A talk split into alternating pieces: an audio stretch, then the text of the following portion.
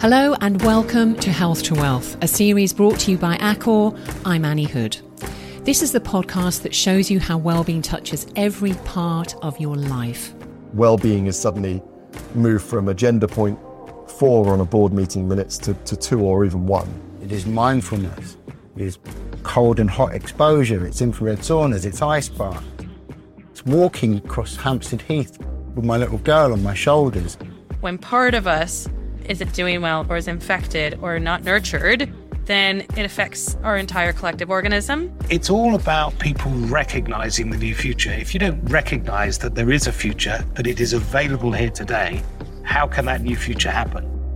Just some of the guests you've heard from in this series of Health to Wealth, including clinical physiologist Ollie Patrick, elite performance coach Harry Jameson, Saasha Celestial-One, co founder of the food waste sharing app Olio, and Julian Ranger from DigiMe.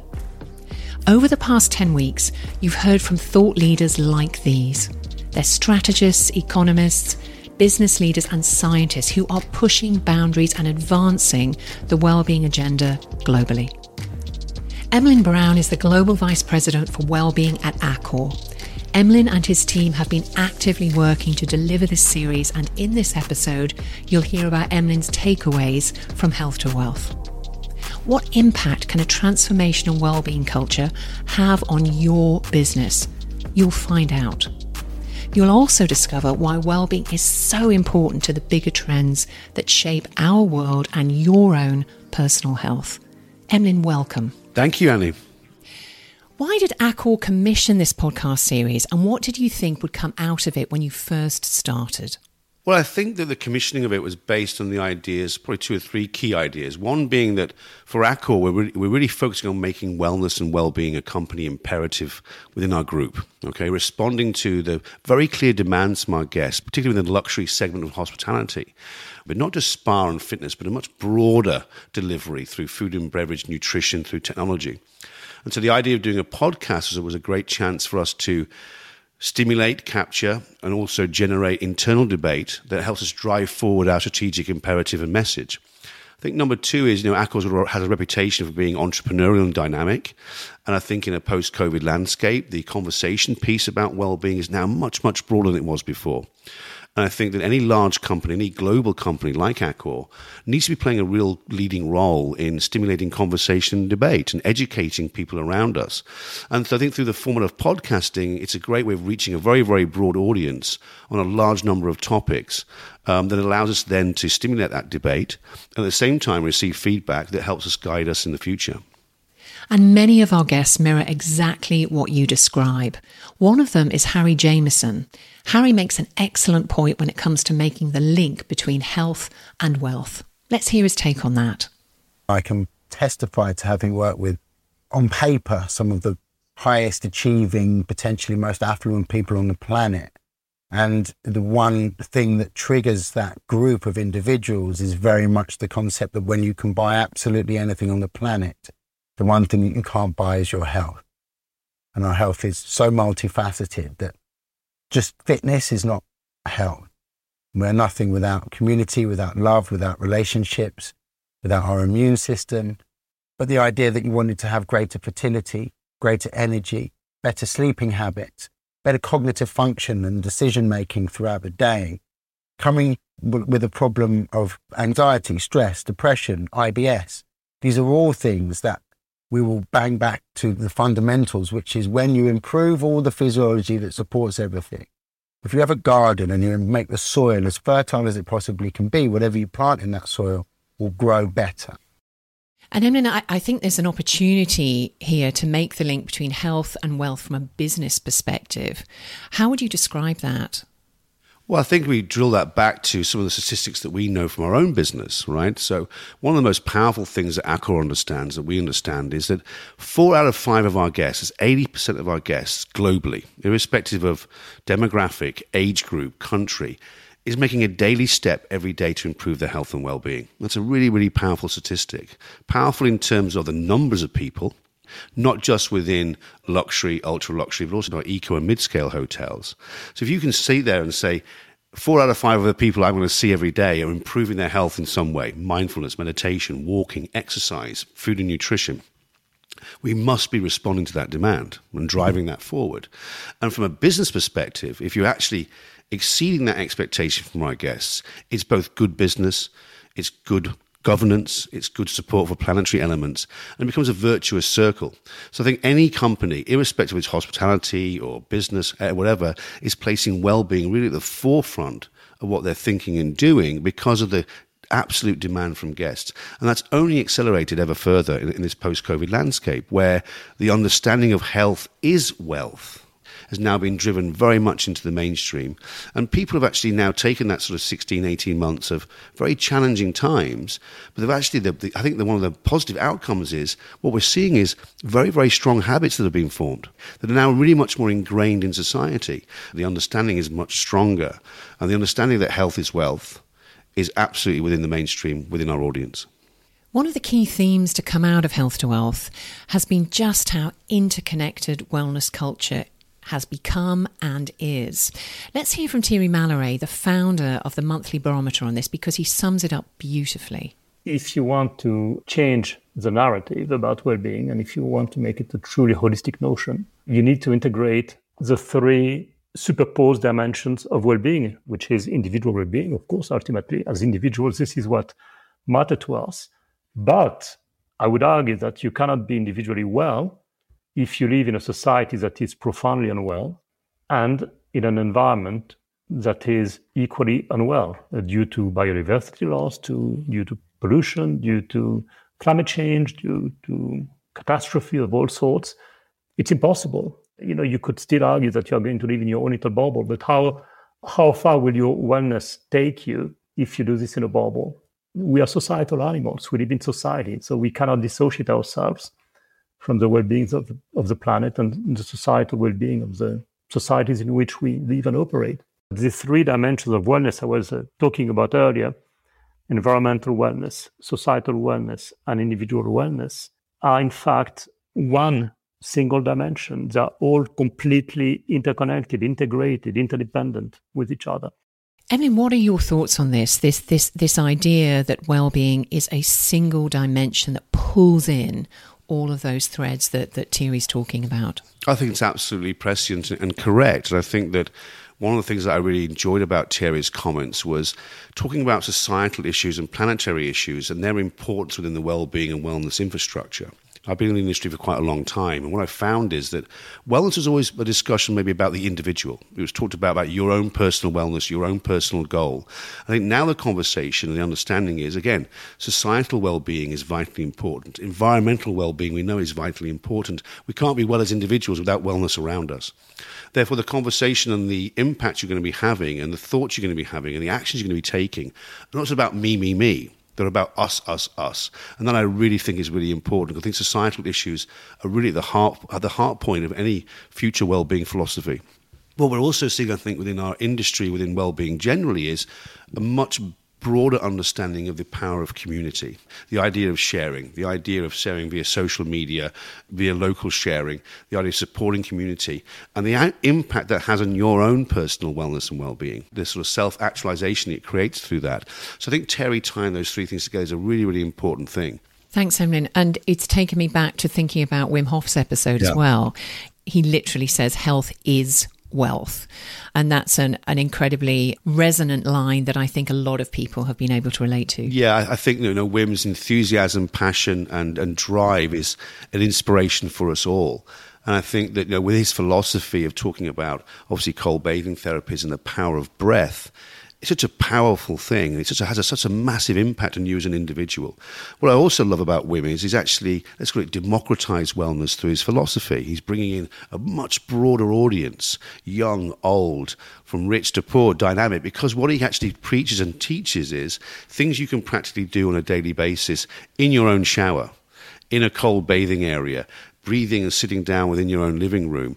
That's vitally important if we're going to be moving our society from, let's call it, a more curative sort of medical system to a more preventative one. These are the sort of actions that we need to, to be taking and drawing through, and particularly for our younger generation and younger people. What does the Health to Wealth series tell us about the way that governments, companies and other organizations should approach the well-being of their people, their employees and their other stakeholders. What do you feel the key messages are for those groups, Emlyn?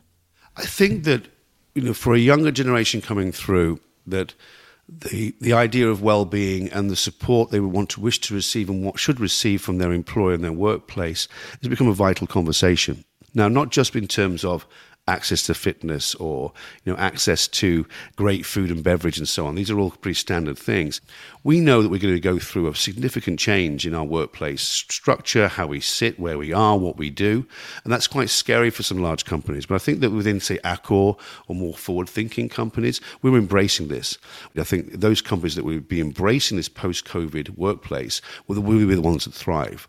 And well-being of the individual their personal choice how they want to work when they want to work where they want to be what sort of benefits they want to receive from you. It's now a much more open conversation. That's really, really a healthy place for us to be. And Emlyn, what are you seeing happening within the leadership community? Because there's a lot of conversation around making workplaces better for employees. What are you observing in business chief capacity to pivot? In other words, leading from the front and really making changes to how they behave in their own work and lifestyle to be a conduit for how that filters down and ripples out across companies. I think that the senior leadership is embracing this sort of new, let's call it new norm in terms of the working responsibility. There's a long, long way for us to go. I think that the sort of seriously entrenched ideas about what workplace well-being looks like versus what it looks like in the future is going to be very, very different, and it therefore will be a process. I think what I'm seeing is that those enlightened companies, those ones that are really making statements that, that are powerful, like Patagonia, in terms of their support for their colleagues and their support for their values, I think these are the inspirational companies that a lot of companies now are now looking at, not just within, let's call it the fashion, retail, and so on, but much more in the more standardized industrial areas where we're seeing that those conversations happening. Okay, and I think that's a really important thing for us to for to, to, to tap into. There's so much inspiration out there, um, but again, it's a process. I think that the older, more entrenched ideas are starting to fall away. What I'm seeing is senior leaders recognizing it, and not just because of the benefit of well-being, but the financial impact it has on a company. You can't not be recognizing these things because you will not attract talent, you will not retain talent if you're not putting their well-being at the forefront of every decision you make. A perfect catch on this, I think, is clinical physiologist Ollie Patrick. He really sums up where the challenges are here. Let's hear his thoughts.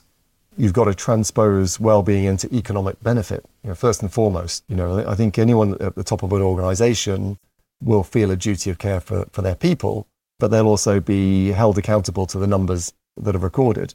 It's a great challenge because it's going to be very difficult to justify spending on activities that would be perceived as more lifestyle, more well-being esque in the face of a growing burden of cost in the health domain. I mean, we know if people move more, there's an impact on health costs. We know if people nourish better, there's an impact on health costs. We know if people sleep better, there's an impact on health costs. We know if people have a less toxic environment, be that polluted air, polluted water, cleaner food, has an impact on health. We know if we manage mindset, that has an impact on what is now the biggest cost to organizations, certainly stress and stress resilience. So we know that it's there, but we can't mathematically prove it in the same way as I can prove that but building a new hospital will, will impact on the healthcare of my nation.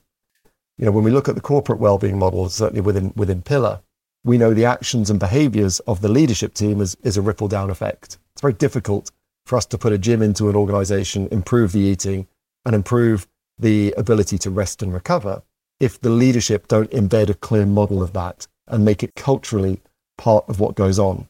Well-being can't be an afterthought in any healthcare strategy. It has to be at the very core of it. Otherwise, it has very limited chance of, of effectiveness. I mean, you must feel excited and inspired to be in such an influential position as you are. How do you intend to grow that influence into action even more than you are already? Well, I think I'm very fortunate. We're very fortunate within Accor that, again, the embracement and the understanding of the power of wellness and well-being, both for our colleagues, but most importantly also for our guests, is, is fundamentally there.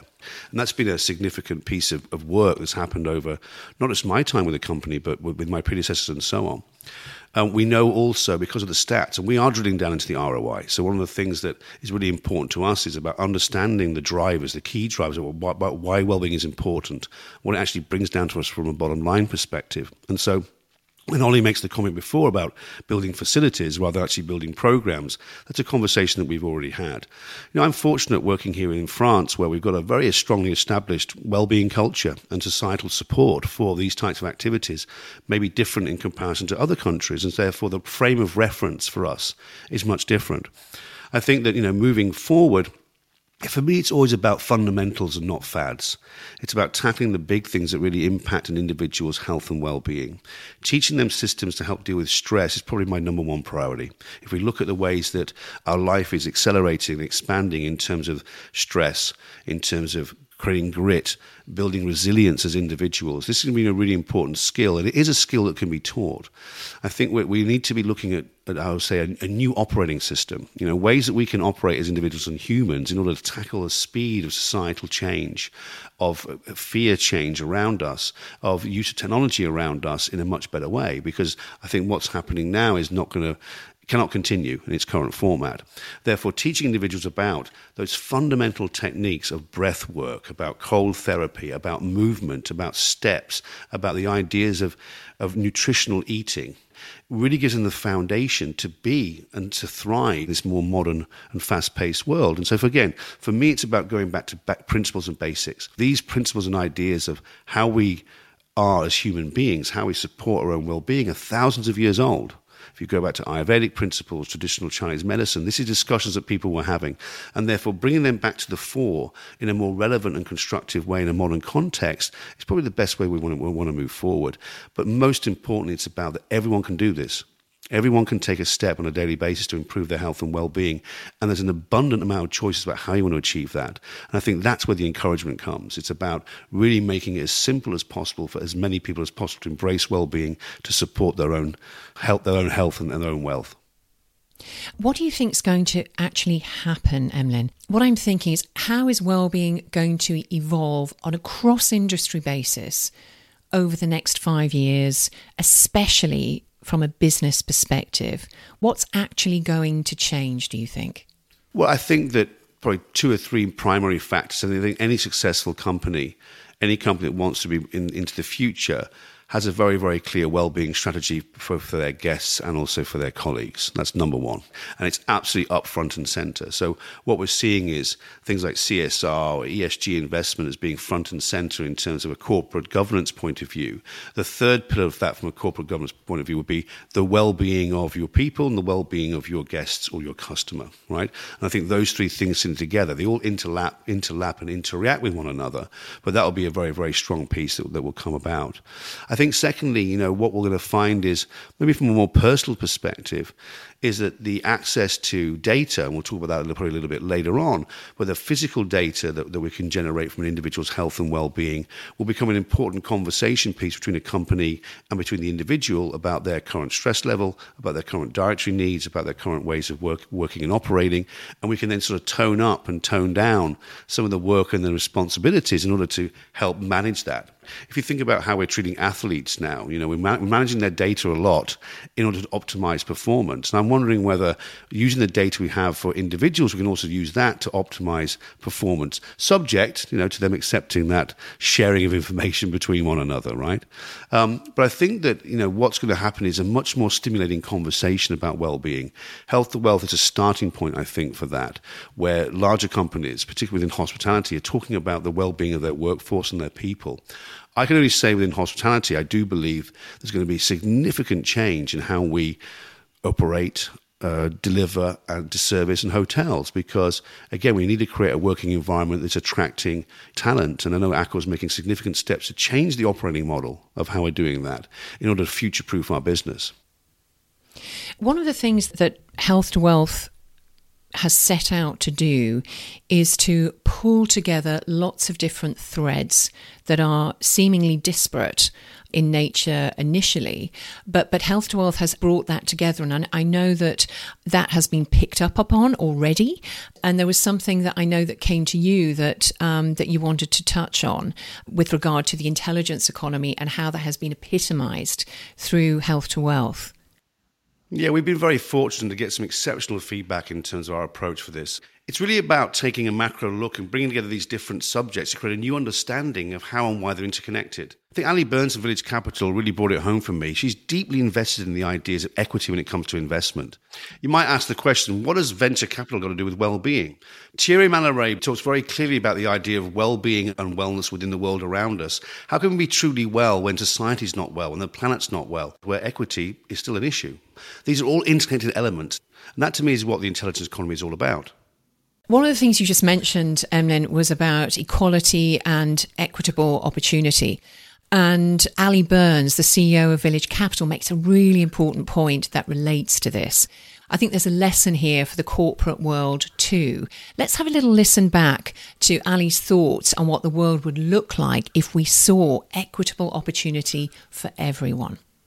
If we were able to uncover the ideas that exist and support the growth of those ideas that exist where people are experiencing true pain points I think we live in a world that's better for everyone. I'm a big believer that entrepreneurship is one of the important paths to solving big societal problems. Certainly, business is not the only answer. We absolutely need government, philanthropy, and other players, uh, but entrepreneurship can play a much bigger role in innovating around our big social problems. But if we're not getting capital to people with lived experience and people in places with lived experience, we have a big problem. I think we really are on the precipice of a real disruption and shift to focusing on the problems that matter to all of us um, and not just a subset of the population. Allie Burns is really stewarding this trend in venture capital beautifully. And another theme running through Health to Wealth is about the future of tech. What role does technology play in the future of well-being, do you think, Emlyn? I think from a well-being perspective, it's a very, very exciting place for us to be. I think within the sort of wellness delivery element, the advancements happening in terms of technology use uh, for beauty services, wellness services, etc., is an exciting place, right? Because it moves us more away from a let's call it invasive to a non-invasive to an age well thought process rather than a previous look young thought process. That's a healthy thing. I think, secondly, the most important thing for me is data. The access to data we have in our own health and well-being is actually quite phenomenal. You've got all the information that you need to share with practitioners, to share with doctors, with specialists, to really be able to take full control of your health and your wellness. You can measure the nutritional value of your shopping cart. You can understand your steps. You can understand what your heart rate, your resting heart rate. Most importantly, your sleep analysis. That's going to help us live better, live longer have a better lifestyle, be able to prioritize things like my family, my community, my friendships in a better way with a very solid knowledge that the data I'm receiving, personal data I'm receiving, is there for me to, to measure, match, and, and move those things forward. That's really powerful. We haven't really linked those things together yet. It's quite fascinating for me that we have all these tracking devices and the information doesn't seem to really go anywhere. The next step for me will be about sharing that information with people that can really support us to live better, longer, healthier, and happier lives. I think that, you know, when Manuel was talking, Manuel Muniz we're talking about the, the ideas of the advancements of AI and the economy that's happening there, creates a lot of fear in people. But I don't think we should fear that. I think we should actually be embracing that because I think there's two things that are going to happen. One will be that the idea of technology will actually create opportunity and therefore upskilling and understanding and keeping fresh and up to date will actually create jobs. The second one will be what I call the empathy economy. So the idea of human interaction will never ever disappear and go away. And those people that want to want to be involved in that empathy economy, and I think hospitality is a great example of the empathy economy, or wellness is a great example of the empathy economy, will always have a career that can take them possibly around the world, engaging and supporting individuals and communities. And so you've got these two sort of splits. One moving more towards a sort of service, empathy, individualized economy, personalization and human interaction. The other one being the embracement of, of AI, technology, and well being. And that's going to be a really important place for us to be. It's very, very exciting. Yes, and you can hear more about the future of technology in, as you've mentioned, the episode with Manuel Muniz. His episode is called Turning the Digital Tide. One of the things that Manuel endorsed was that the future of well-being would be driven by technology but defined by humanity. What would you say to that, Emlyn, with regard not only to hospitality but indeed every other industry going? Where there is people, there is well-being. Yeah, I would 100% agree. I think, again, the opportunity we have with embracing the technology within the wellness landscape is to spend more time with people, right? It, reduces down all the things we don't need to be doing and allows us to spend more time with individuals and people. And that's how we should think about it. Not as being a replacement, but being as a, an absolute significant support for enhancing the personalization, enhancing the individualization, enhancing the time and allow us to be much more present with those individuals. The challenge we have right now is the technology is, is distracting us and it's not supporting us. And we're going to move away from this idea of distraction to support and then, then on to actually being hyper focused, right? And I think that's where the probably right now for me the challenge is both on the personal context, but also what I see around me, you know. Um, when we can get over that, I think we will get over that. The opportunities for us to use that technology in a, in a response, what we call responsible digital, right, is really, really exciting within the wellness landscape. Mm, agree. Emmanuel also talked about the science of anticipation. I'd never heard that phrase before, but it's incredibly relevant for our leadership today, not just in companies, but in governments as well, and being able to really step into the future. Historically, we've always gone on patterns of the past, but now we're at a stage where it's, it's been very difficult to predict what's ahead. And erring back to the points we were making earlier about leadership, you are in a such a critical position within Accor to support your peer group at the top of the company to be in an optimized health position to be able to step into that science of anticipation mm. from a perspective of really optimal health if I may too, in answer to that, that um, you know, having lots of data everywhere, Julian Ranger aggregates that data through his platform of DigiMe,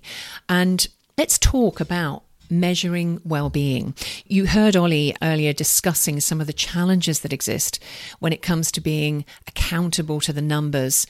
Mean, what are your thoughts on the challenges that exist around measuring well-being and perhaps how we use data and the breakthrough technologies we've got to be able to solve those issues? That's a really good question. I think there's probably two parts to that. I think one is how do you measure the, the power of well being from a financial return perspective, an ROI perspective? And then how can you use and measure well being on a personal, individual perspective? And what are the opportunities for using that data in a more constructive way? Let's start with the first, with the second one. I think that in terms of the personal data, again, it's all there. It's all available. There's probably more power on my Apple Watch than launched the first Apollo space rocket by 15 times, right? Um, but what's not happening is within, if I go to the doctor, they're not saying to me, well, show me your Apple Watch. What's happening in terms of your data? That's a natural step that needs to take place. If I'm going into a spa and well-being space or a destination spa, why am I not saying to myself, give me your 14 days, your 30 days of tracking. Let's see what's really going on with you, right? It's such a massive step forward in terms of the conversation I have. When I arrive to that location, I'm immediately going into the care and the and actual self care that's needed rather than going through a barrage of tests and, and re- repeat conversations. It staggers me that that's not actually taking place. And I think it will naturally take place, particularly when we see things like telemedicine, right, which is obviously a conversation piece we've already had, where you will be sharing that data in a responsible way with professionals. And therefore, you can really cut to the chase about let's get down to the nitty gritty about how we can improve your health and well being rather than going through a significant barrage of diagnostics. That for me is exciting because what it's actually doing is physically moving us away from a curative process to a preventative process. And with the use of technology and that access to that, that conversation is going to accelerate. That's only an exciting thing when it comes down to the well-being for ROI, you know, we had that challenge within wellness, within hospitality for a number of years. Owners, developers, operators, GMs would say, well, you know, I do these programs, what do I get back? Okay. And I think that the classical ROI calculation is important. It's the pounds and pence, the EBITDA, the wash down, all those wonderful things we talk about. But ROI now as a conversation is much broader. There is a financial element to it, but there's a much bigger dynamic to it. We touched on one area that we know four out of five of my guests coming in the door every day are, are improving their health and well being. It's a fact. One of the things we picked up from ourselves within Accor was that our most surprised, delighted, and highly referring guests, those that wrote on TripAdvisor and, and posted and talked to friends, the number one group were those that actually were inspired and touched through wellness during their stay on a property. So again, you're putting in those systems and those ideas of wellness activity. Your outcome there is significant word of mouth referral. And we know that in this day and age, that that element of referral, that trusted referral from an individual has got significant value. The third point was, if you look at social media, the way we're actually buying and purchasing elements of wellness and well-being, that the aspirational element driven by social media is vitally important. Over 8.5 million individual conversations about wellness taking place online each month. Any company that wants to have ROI is tapping into that super powerful figure. I think the last thing to understand from let's call it ROI conversation is the absolute unique element that wellness and well-being brings to any company. Because you have two factors. You have the push factor and what I call the pull factor. The push factor is we have societal stress, we have concerns, we have environmental concerns, we have individual family stress that's pushing us to make choices to improve our health and wealth. Then we have the highly aspirational elements of well being. The aspiration of doing yoga on a beach in Goa, seeing that sort of inspirational image on social media, the highly attractive imagery that's being used all across advertising, drawing us to a more aspirational, healthy white lifestyle. And I can't think of any real current movement that has those two strong, significant push and pulls. And so those four things together, combine them together, plus the pounds and pence return, that's the ROI of well-being. That's not just within hospitality, but it's actually across all different industries. And isn't it also, Emlyn, the transformational culture that Health to Wealth is also talking about. You know, you're, you're talking about ROI, and that different lens that you're describing so eloquently is very much about a transformative well-being culture isn't it? Yeah correct. I think that you know that's where i think that the conversation should be happening in terms of what is the power of wellness what is the power of well-being why is it so vitally important? Because the idea of creating transformation both in your company but also within an individual is so powerful and why would any company not, not want to be embracing, supporting people transforming to a healthier way of living? Because they will never ever forget that experience or forget that sentiment or forget that outcome. And in any experiential economy, for me, and I'm biased, very, very biased in terms of well being, Annie, there's nothing more experiential than wellness. There's nothing more experiential than exercise and movement. There's nothing more community driven than fitness experiences, meditation, yoga, yoga experiences that create community, elevate your wellness, educate you all in one go. Now, that's a really, really powerful thing that I think any company should be, should be embracing. I totally agree. And if I may, what you've done and are doing with Health to Wealth is epitomizing that shift through individual, societal community, global trends, macro predictions, and you've packaged it up in what you're calling health to wealth, pulling all of those threads together. It's telemedicine, it's technology, it's global affairs, it's economists weighing in, it's Wim Hof um, with his breath work and his his absolutely grassroots approach of well-being is for everyone. It doesn't need to cost you a penny. You can do this. What's really inspired you from commissioning this series, Emlyn, and hearing about the collective thoughts of our guests, some of which I've just I've just touched on and described? Well, I mean, firstly, I, I, couldn't have been more thankful for the reactions we received from every one of our individuals that have spoken on the podcast. And I've probably drawn something from everybody, you know, and I'm still dissecting and understanding it. One of the key moments for me was from Saasha Celestial-One from the food waste sharing app Olio. Let's hear what she's got to say. So, if we take a look at the macro picture, we've got 40% or more of the world's food that's produced never being eaten, which is a colossal drain on resources and has um, accounts for nearly 10% of global carbon emissions. So it's a very, very large part of the climate emergency that we're facing is driven by inefficiencies in our food supply chain and the food that goes to waste. And then if we sort of dial it right back down to the individual level, here in the UK, 71% of food waste takes place in our homes. And that's everyday people like you and I who are throwing away a quarter of our weekly shop. And most of it, it's not waste. We say waste, but that's misleading. It's food that we haven't gotten around to eating or that would just, um, for whatever reason, we aren't going to make sure is eaten in time and it's edible at the time that it's thrown away. And when you multiply that by, I don't know, 25 million households in the UK times the whole world, you can see how all of the math stacks up. Those figures are staggering, aren't they? Yeah, I have to say, from the overall series, that's probably one of the most powerful pieces for me on a personal level that really hit home that the individual responsibility that we have, that I have, in order to reduce that uh, is really much in my hands. And by, by you know, her bringing this down to, such a bringing this down to that, that really individual and, and simple statistic to understand, I think it's very, very powerful. And there's one thing that I would love to see that, that any change takes place from anyone listening to these podcasts would be that, you know, in, in terms of the impact that they can have as individuals on this. This stimulates individuals any individual to improve their health through Wim Hof practice or through Harry and Allie's thought process, or as, as Thierry Malleret said, going for a walk in the forest, that's a great step forward. What we wanted to do is shine a light on what's happening currently and what our thoughts are for the future and what the opportunities are. And I think the overall message I'm seeing here is there's a lot to be positive about in terms of the opportunities we have for significant change. Change within our health healthcare system, change within individuals adopting more preventative practice. But the most important message for me, and the one that uh, my team and I really wanted to drive home, was the idea of democratizing wellness conversation and moving it away from a sort of 1% to 5%. Uh, I have to be on a yoga retreat costing $25,000 uh, a month in order to be well that's not the case. The case is about going for the walk, doing 10,000 steps, doing that sort of 0 to 5K with the, with the NHS, which is a fantastic app, talking about food waste and how it can impact my society, and then having conversations, open conversations about data, readily accessible to everybody. Everyone can breathe and everyone can do a cold shower. If we end on that note, I think that's a fantastic sentiment to close off our discussion today. Emlyn, thank you for rounding up the Health to Wealth by Accor series so beautifully. Thank you. My pleasure. Thank you, Annie.